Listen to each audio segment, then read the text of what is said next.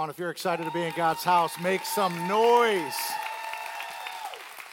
Man, if your faith isn't stirred after that time in worship, you need to check your pulse. I'm not sure what's wrong, but man, God is moving. I'm excited to be a part of what He is doing in this part of the world, in this part of Western New York.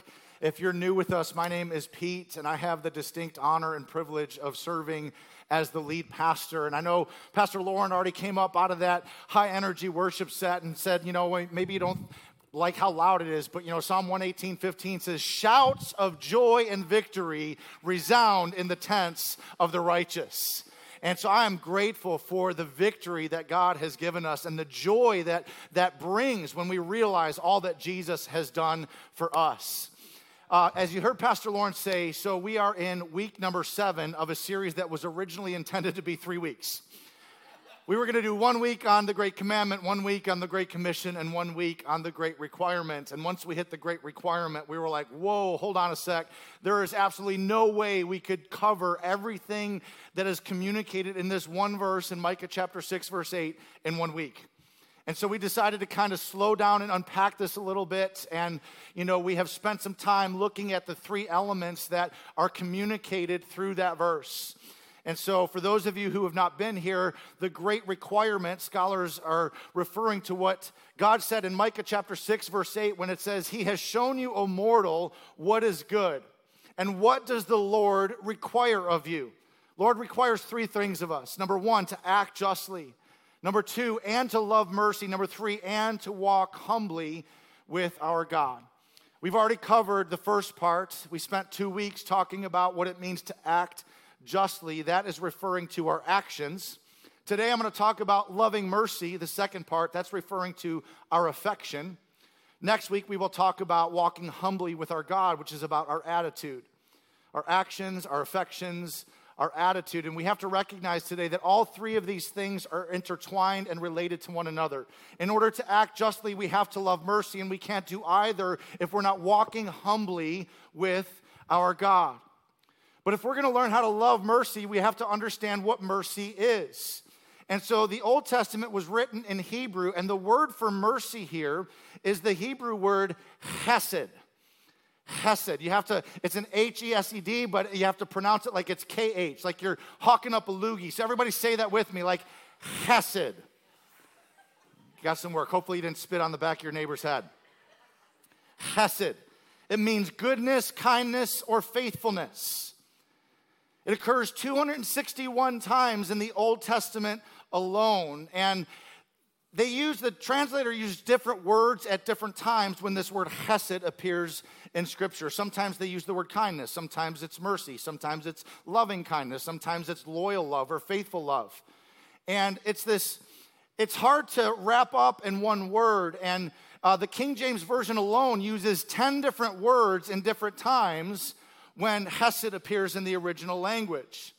And in the case of Micah chapter 6, verse 8, the NIV translates it to love mercy. The CSB translates it to love faithfulness. The ESV translates it to love kindness. And it's hard to translate into any one language because it combines several different ideas this, the idea of love, of generosity, and of enduring commitment, kind of all wrapped up into one word. Hesed describes loyal commitment to another person that flows out of deep personal love and care for that person. This is the word that God used to describe his own character and nature when he, when he met with Moses on Mount Sinai to give him the Ten Commandments for the second time. Because God gave him the Ten Commandments one time. Moses came down the mountain and saw all the people worshiping a golden calf, and he got angry and, and smashed the tablets. And so Moses had to go back up the mountain and God gave him the commandments, inscribed them in stone tablets a second time. And God said this to Moses in Exodus chapter 34, verse 6. He says, The Lord is a compassionate and gracious God, slow to anger, and abounding in chesed, abounding in faithful love and truth. God delights to show faithful love to his people. That's who he is. A few weeks ago, I shared with you the verse in Psalm 89, verse 14, which says, Righteousness and justice, mishpat, are the foundation of God's throne. But then the very next part of it says, Faithful love, hesed is the word there, and truth go before you. So, just as justice and mercy are essential ingredients to God's character and nature, according to Micah 6 8, God requires that his people, that we not only actively pursue justice, but that we also show faithful love to our fellow man. As St. Thomas Aquinas said, justice and mercy are so united that they ought to be intertwined with one another or mingled with one another. We should practice justice mercifully, and we should act mercifully justly. This requires that we be loyal in our love to God, just as He has been loyal to us. Only when we recognize the mercy that He has given us are we able to extend and show mercy to others. God's faithfulness to you and me flows out of His love for us. And then, from a grateful heart for what He's done for us, we show faithful love to Him. And one of the ways we demonstrate that is by loving the people in our lives around us. That reminds me of when Jesus answered somebody who came to him and questioned him and said, Teacher, what's the greatest commandment of all? And of course, we already covered this in the first week of the series, but Jesus responds by saying, The greatest commandment is that you love the Lord your God with all of your heart, soul, mind, and strength.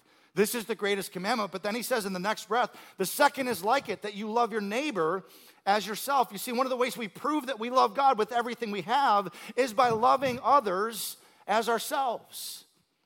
This is the idea of faithful love, of kindness, of goodness extended to the people around us. Act justly and love mercy. And we have to understand that loving mercy should not be con- confused with having mercy. Loving mercy is different than simply having mercy. We shouldn't perform acts of kindness merely out of a sense of compulsion or compliance but rather our expression of love and mercy to others should be motivated by love and concern for them. And this is perfectly seen in the life of Jesus. And so we're going to be hanging out in John chapter 8 today. If you have your Bibles, I would love for you to turn there with me. And as you do, I want you to consider a question or consider this idea. You hear Christians, and, and especially preachers, a lot of times talk and use these words grace and mercy. Mercy and grace, God's grace and mercy, and almost like they're interchangeable, but we need to recognize today that grace and mercy are not the same. Grace and mercy are very different from each other. let me explain the difference. For the sake of simplicity, I'm going to use a very simple definition. Grace is getting something that you don't deserve. It is unearned or unmerited favor, getting something that you don't deserve. That's grace.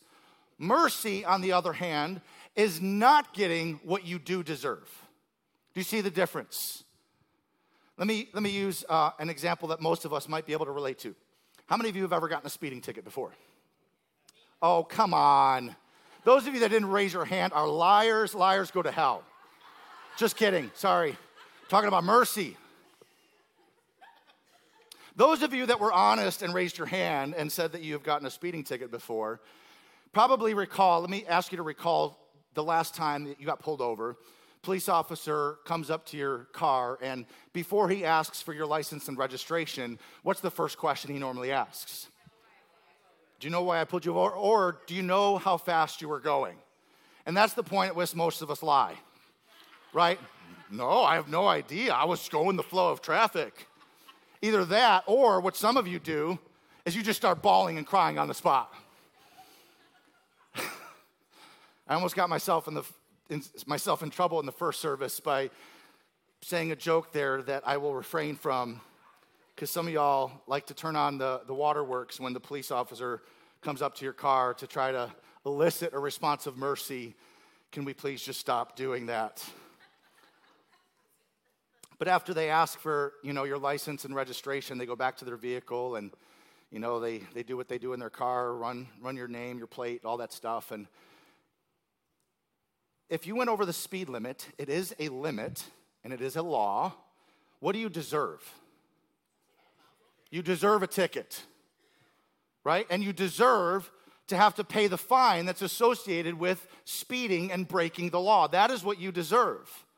Occasionally, whether you know, the officer is in a good mood that day or whatever the reason might be. Maybe he's already met his quota of speeding tickets for the month. Occasionally, he will come back to your car, hand you your license and registration, and say, I'm going to let you off with a warning this time. That's mercy. Juju loves it when that happens. That's mercy. You deserve the ticket. You deserve to have to go to court and pay the ticket, but he gave you mercy. You weren't given what you did deserve. That's mercy. Grace would be something very different. Grace would you actually be being handed the ticket and the officer saying, hold on, pulling out his wallet and handing you 250 bucks and saying, here's the money to pay for the ticket. Being given something that you don't deserve. Do you see the difference? Grace and mercy. Here's the question Do you love it? Mercy, not speeding. A lot of us love speeding. In the first service, I said, Do you love it? And somebody said, Speeding? Yeah. Do you love mercy? Do you love people not getting what they deserve? Hold on, here's the kicker from you. When someone treats you poorly, do you love to not treat them poorly in response? When it's within your power or right to bring harm or punishment to somebody who's wronged you, do you love the opportunity to respond instead with grace and compassion and forgiveness? While we'd all like to think of ourselves as merciful, hopefully we're all honest enough with ourselves to recognize that this is not necessarily a trait that comes naturally. You know, when Hollywood studios need a film that produces a quick buck, makes some revenue, they usually look for a good revenge story. They know that people will flock to a movie that's about a guy, an average, mild mannered guy, who's pushed to the edge to seek his own justice because the system didn't work. We love that sense of vent. Like we live in a culture that, that idolizes and is obsessed with retaliation and vengeance. But just like in so many other ways, that might be the culture we live in, but kingdom culture is countercultural. And God requires that we be a people who not only show mercy, but love looking beyond what someone deserves so that they can experience what can only be had through kindness and mercy and compassion. Do you love mercy? I'll tell you what I love. I love mercy for me. Grace and mercy are really wonderful concepts when it's being directed towards us. It's a whole other story when we're expected to give grace and mercy to others. Isn't that true? How many of you have ever noticed that? And notice Micah 6 8 doesn't say, act justly and live mercifully. It doesn't say that. It implies that if you love it, you will live mercifully. But he starts with the heart first. Do you love mercy? I love myself not getting what I deserve when it comes to punishment. And you know what? If I'm honest, I think sometimes I think other people deserve judgment and I deserve mercy. Some of you know that recently, if you follow me or, or my wife on social media, about seven weeks ago, both of our vehicles were stolen out of our driveway in the same night. My wife's van, my SUV, we woke up one Saturday morning and they were gone. So we filed a complaint with the police, you know, filed a claim with our insurance company. One of our vehicles has since been recovered and it's at the shop getting repaired. The other vehicle was never recovered. The insurance company totaled it out, and I'm looking for a new vehicle right now. But a couple weeks after it happened, my wife were, and I were just talking at the, in the kitchen. And my wife, being the super spiritual and kind hearted, loving person that she is, said, Can we just, I just feel like we need to pray for the people that stole our car. And so I'm like, Okay being the strong spiritual leader of my home, I gladly agreed to pray for the thieves that stole our vehicles. And she's praying, God, I just pray that they would fall under conviction. Lord, that they would have an opportunity to see your goodness and your grace. And Lord, I, and literally as she's praying, I lift up my head and I'm like, And she says, Amen. And I'm just staring at her. And she's like, What would you say to them if, if they came to our house right now? She goes, I would want to tell them about the love of Jesus. I'm like, I would want to show them the right hand of fellowship and freaking knock them out. Like, I'm sorry. Like, I'm human, I'm in work in process. But it, listen, it's humbling for me to stand up here today and admit to you that there are a lot of times where I want other people to get justice and get what they deserve for all that they've done wrong. But when it comes to me and the things I've done wrong, I want mercy. And I need you to understand that as your pastor, I'm never up here preaching at you. I always approach preparation when it comes to preaching from the standpoint of self mortification. I'm like, God, kill anything in me that is trying to do this for the praise and the applause of men, and help me to let this pierce my heart first. And in preparing this message, it, it, dawned on me just how much work the Lord still has to do in my heart when it comes to loving mercy. And if you, like me, can relate with that sentiment of wanting and enjoying grace and mercy for yourself, but wanting justice and judgment for others, then I want to invite you to go on a journey with me this morning at an encounter that Jesus had with a woman in John chapter 8, where he somehow does both. He acts justly and he loves mercy at the same time, all because he walked humbly with our God. Let's look at what it says John chapter 8, verse 1. But Jesus went to the Mount of Olives. And at dawn, he appeared again in the temple courts where all the people gathered around him, and he sat down to teach them. The teachers of the law and the Pharisees, who were the religious leaders of Jesus' day, brought in a woman caught in adultery. They made her stand before the group and said to Jesus, Teacher, this woman was caught in the act of adultery. In the law of Moses, in the law, Moses commanded us to stone such women. Now, what do you say? That you were using this question as a trap in order to have a basis for accusing him. But Jesus bent down and started to write on the ground with his finger. I would really love to know what he wrote in the dirt. For millennia, scholars, theologians, commentators have speculated and hypothesized over what Jesus might have been drawing or writing in the dirt. But you know where I've landed? It doesn't tell us, and we don't know. Any suggestion would simply be speculation. And so we go on. Verse 7.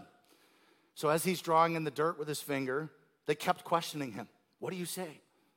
He straightened up and said to them, let any one of you who is without sin be the first one to throw a stone at her. And then he stooped down again and wrote on the ground. At this, those who heard began to go away one at a time. The older ones first, until only Jesus was left, with the woman still standing there. Jesus straightened up and asked her, Woman, where are they? Has no one condemned you? No one, sir, she replied. Then neither do I condemn you, he declared. Go now and leave your life of sin. Will you pray with me?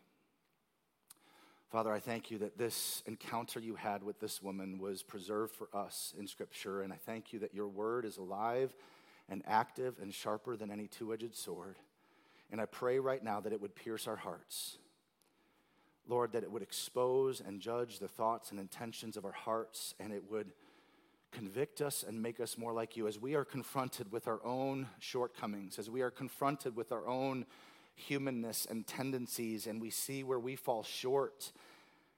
God, I pray that you would not only help us to be a people that show mercy, but that way we would become a people who love mercy.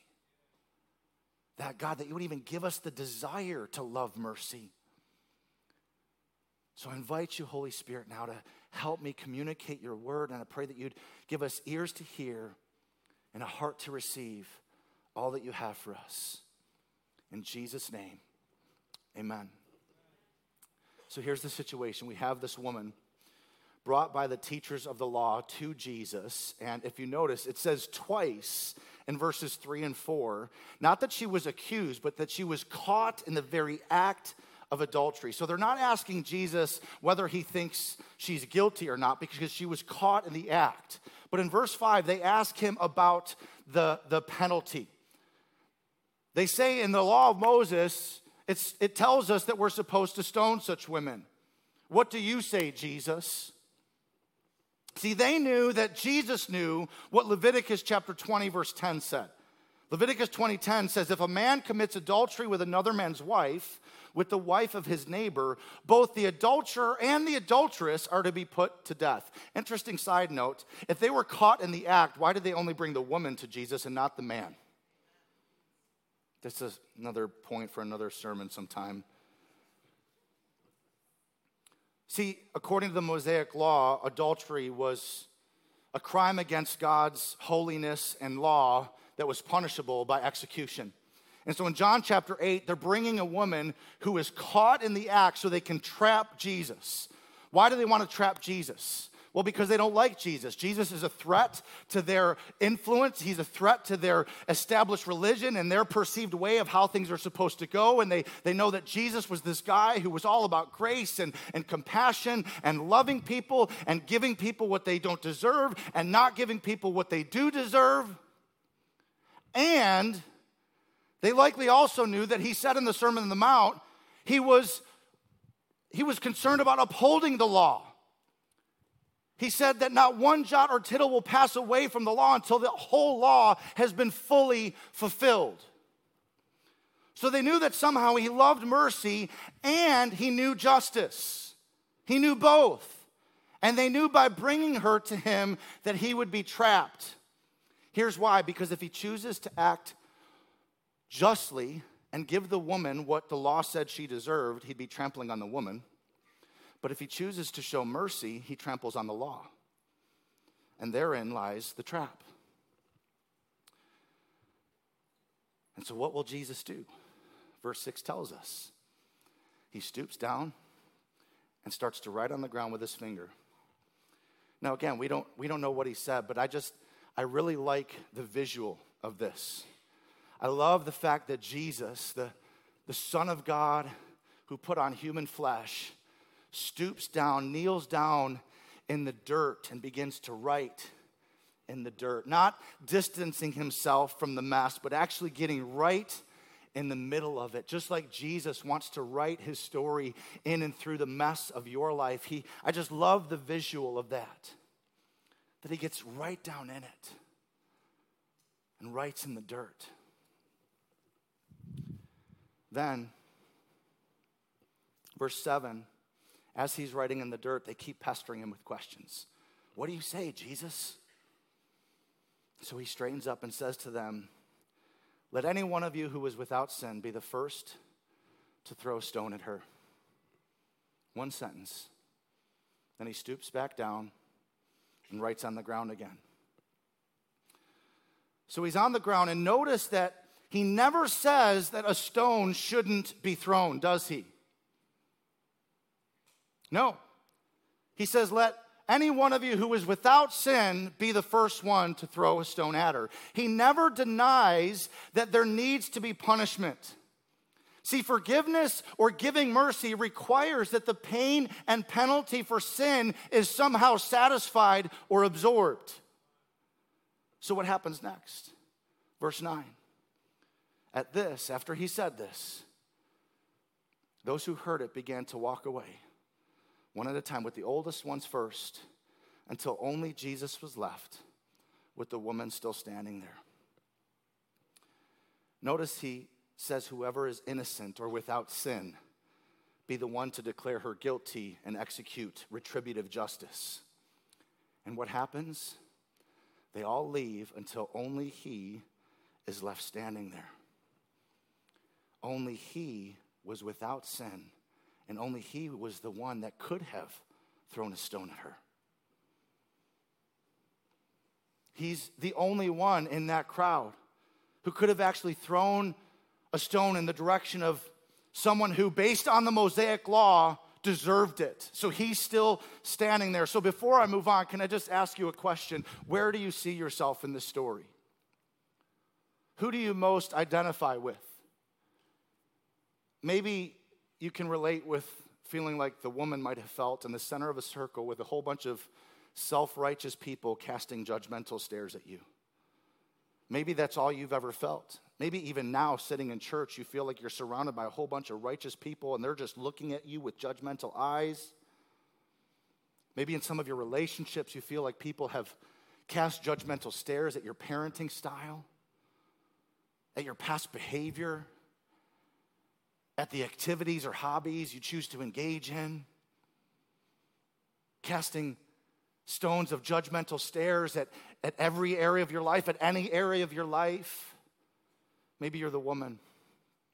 Or maybe, if you're honest with yourself, you feel a little bit more comfortable in the shoes of somebody who is standing on the outside of that circle because it's a little bit easier to look at somebody else's mess than to think about your own. I feel better about what I deserve or don't deserve when I'm focused on what he deserves and what she deserves because what they did, you know, what they did was really bad and I, I'm not as bad as them. And so let me just let me just focus on your sin.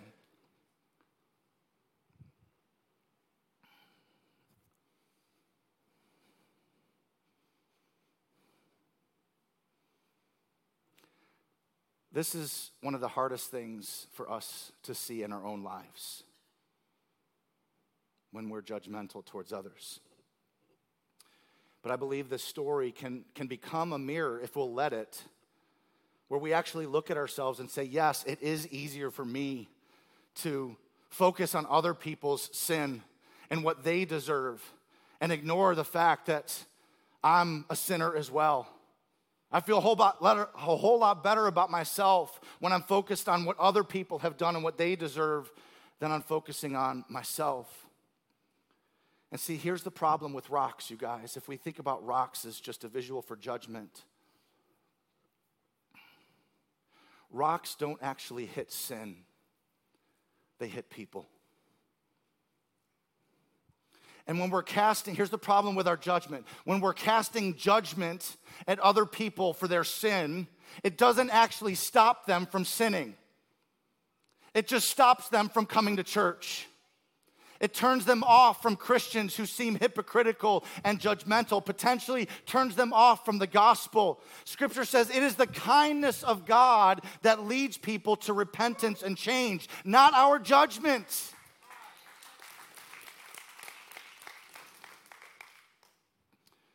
So I ask you, have you ever felt like the woman? Being judged. And you know what? Maybe you wouldn't even blame people for judging you because you know better than anybody how messed up your life is and how far short of the standard your life measures up, knowing what God expects of you.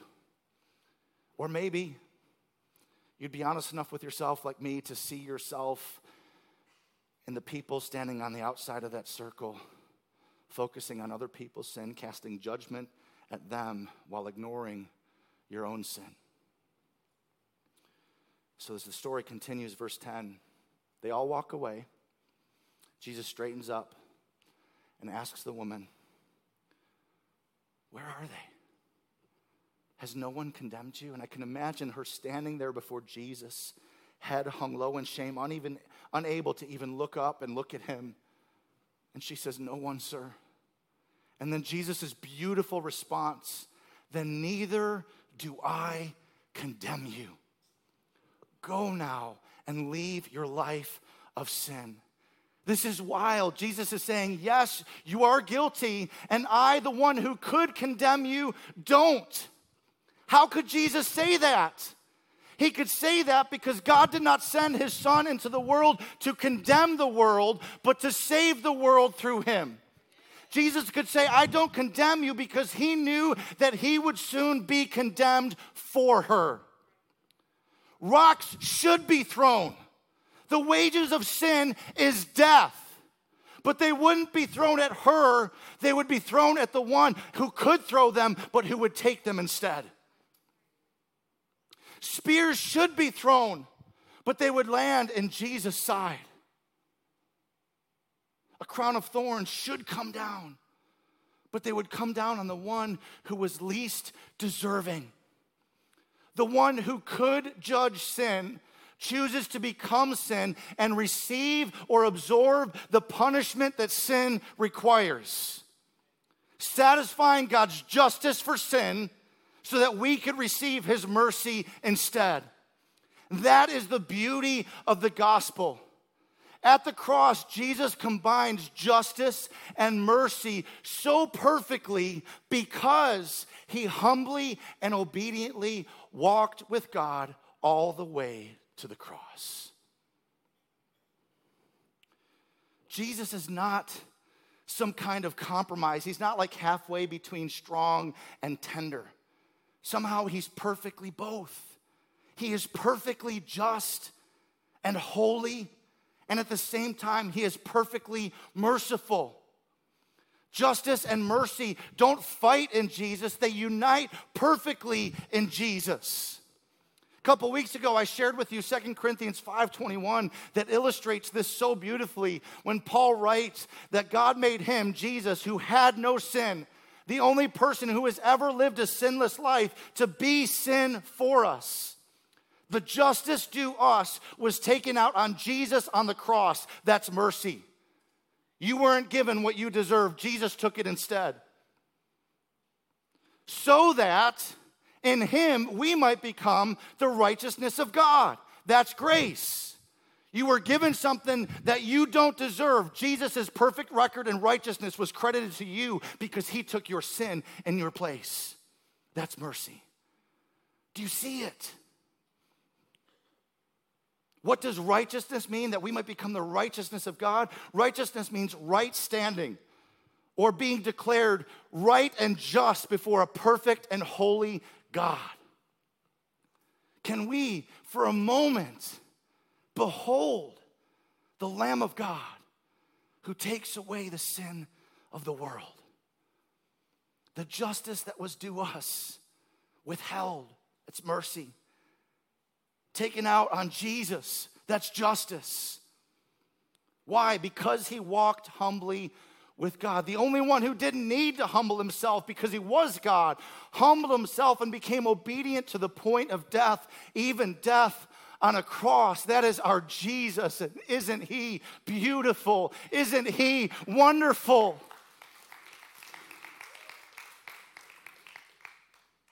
Man, I love the gospel. So, what's the takeaway?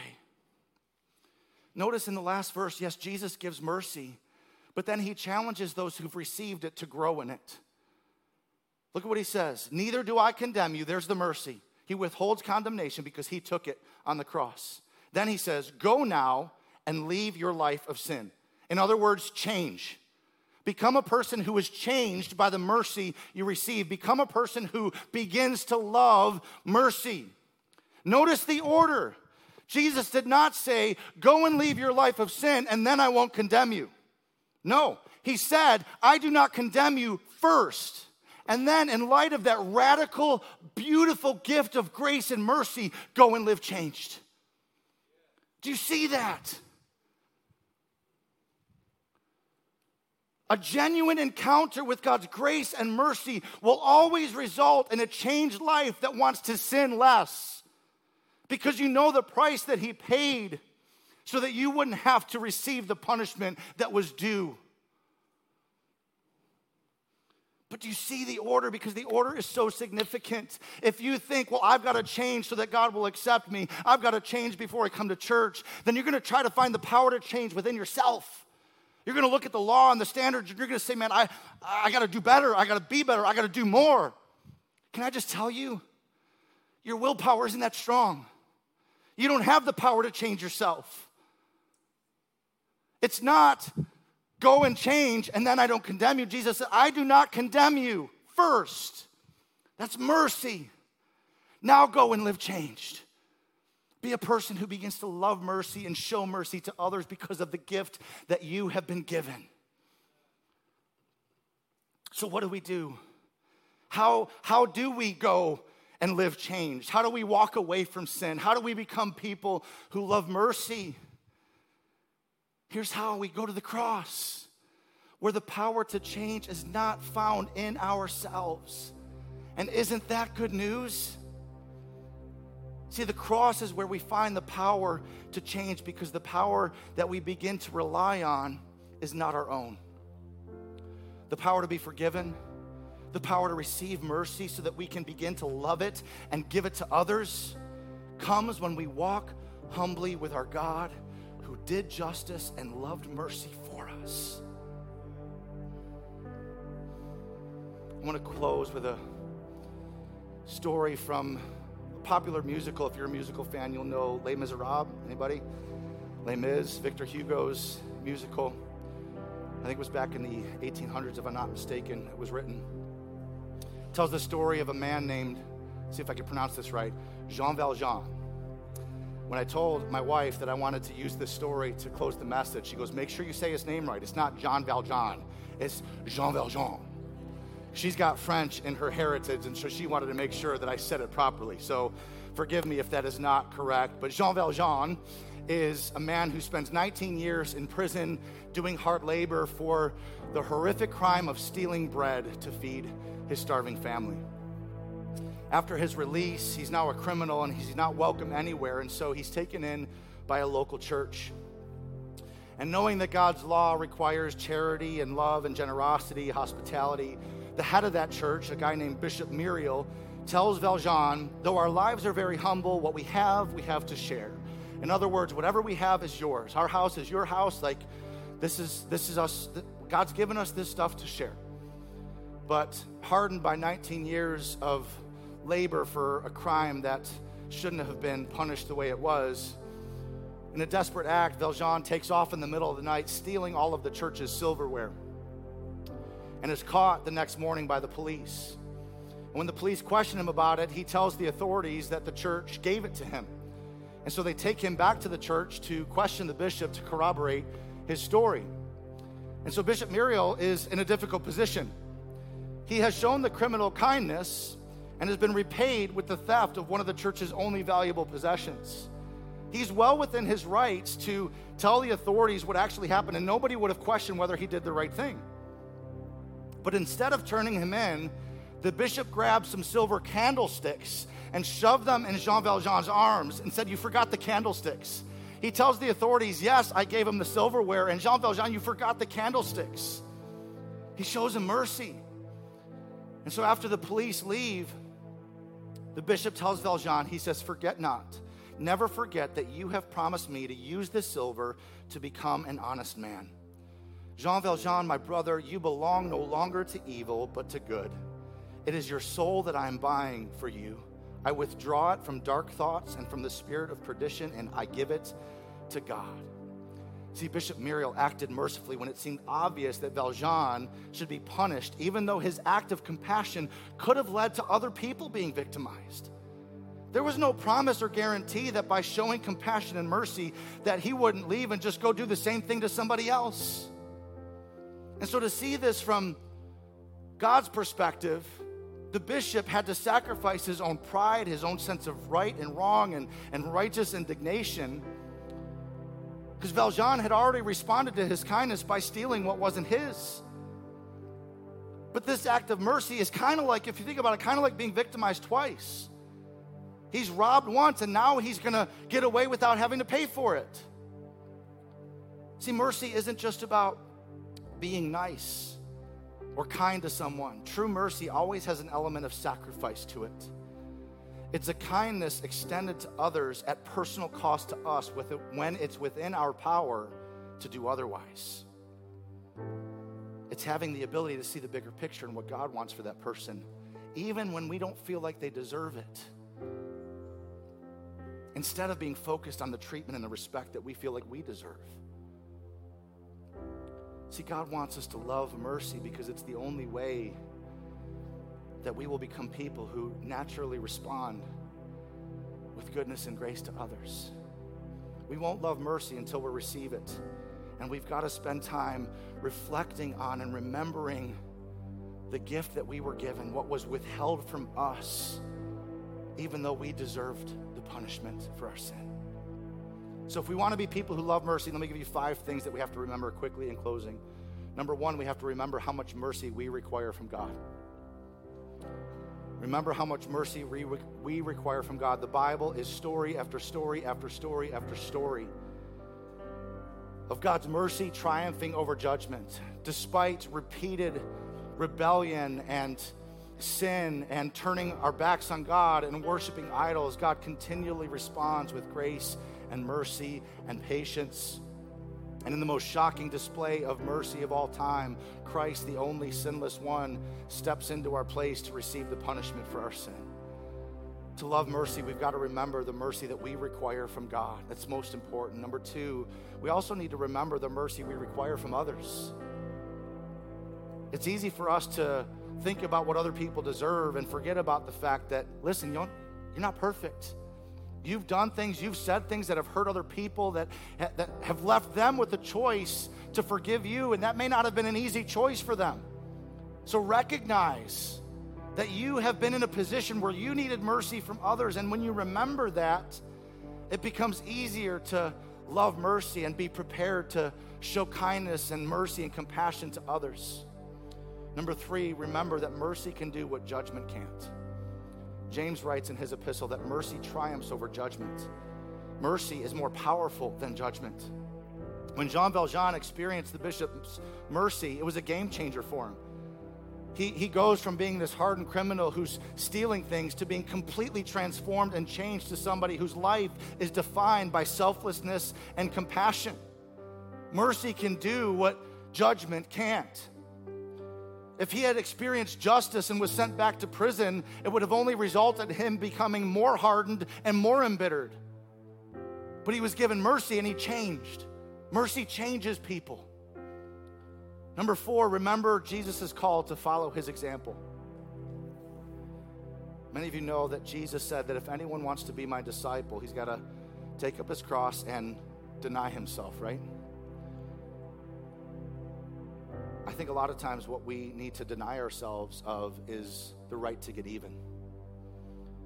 Deny ourselves that sense of feeling justified in holding a grudge or being bitter or angry towards people who've wronged us.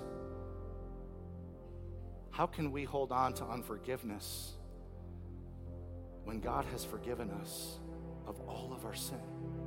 Recognize that you will never need to forgive someone more than God has forgiven you.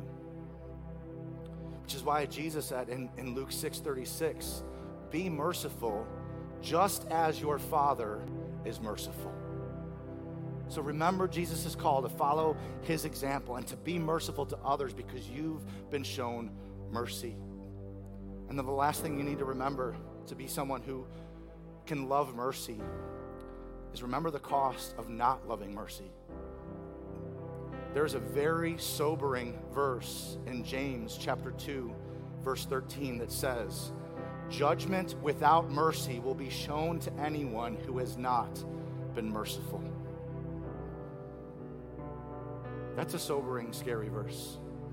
That's what's riding on us as people of God, learning how to love mercy. Because if we don't show mercy, if we don't learn how to love it, judgment without mercy will be shown to us. And I don't know about you, but I don't ever want to be in a position where judgment without mercy is shown me. Listen, although it's not always limited to just forgiveness for wrongs that others have committed, forgiveness is a huge part, huge component of mercy.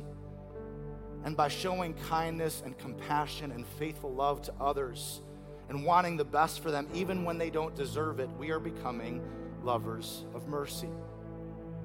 And 2,500 years after Micah wrote that God requires us to love mercy, the Apostle John writes in 1 John chapter 4 Dear friends, let us love one another. Let us show faithful love to one another. Hesed. For love comes from God, and everyone who loves has been born of God and knows God. Whoever does not love, you might insert mercy here. Whoever does not love mercy, whoever does not show kindness and faithful love to others, does not know God because God is love. If you have a difficult time loving mercy and showing compassion to others, it is a sign that you have not recognized the magnitude of the gift of God's mercy that has been shown you. We can't love mercy if we haven't received it. Let me pray for us today.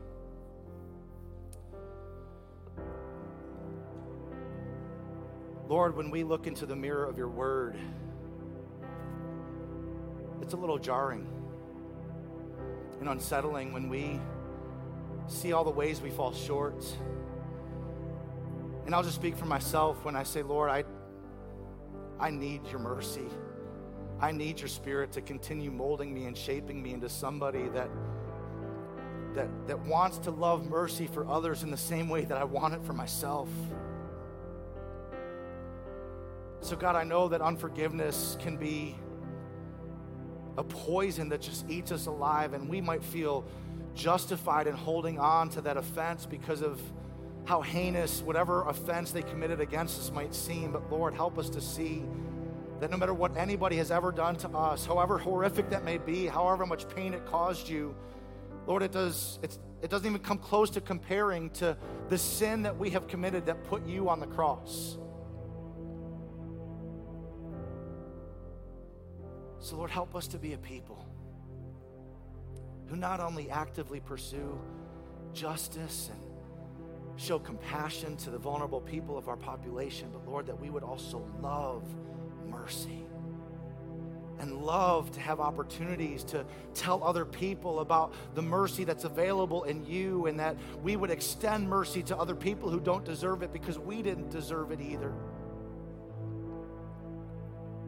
We can only do this, God, as we walk humbly with you.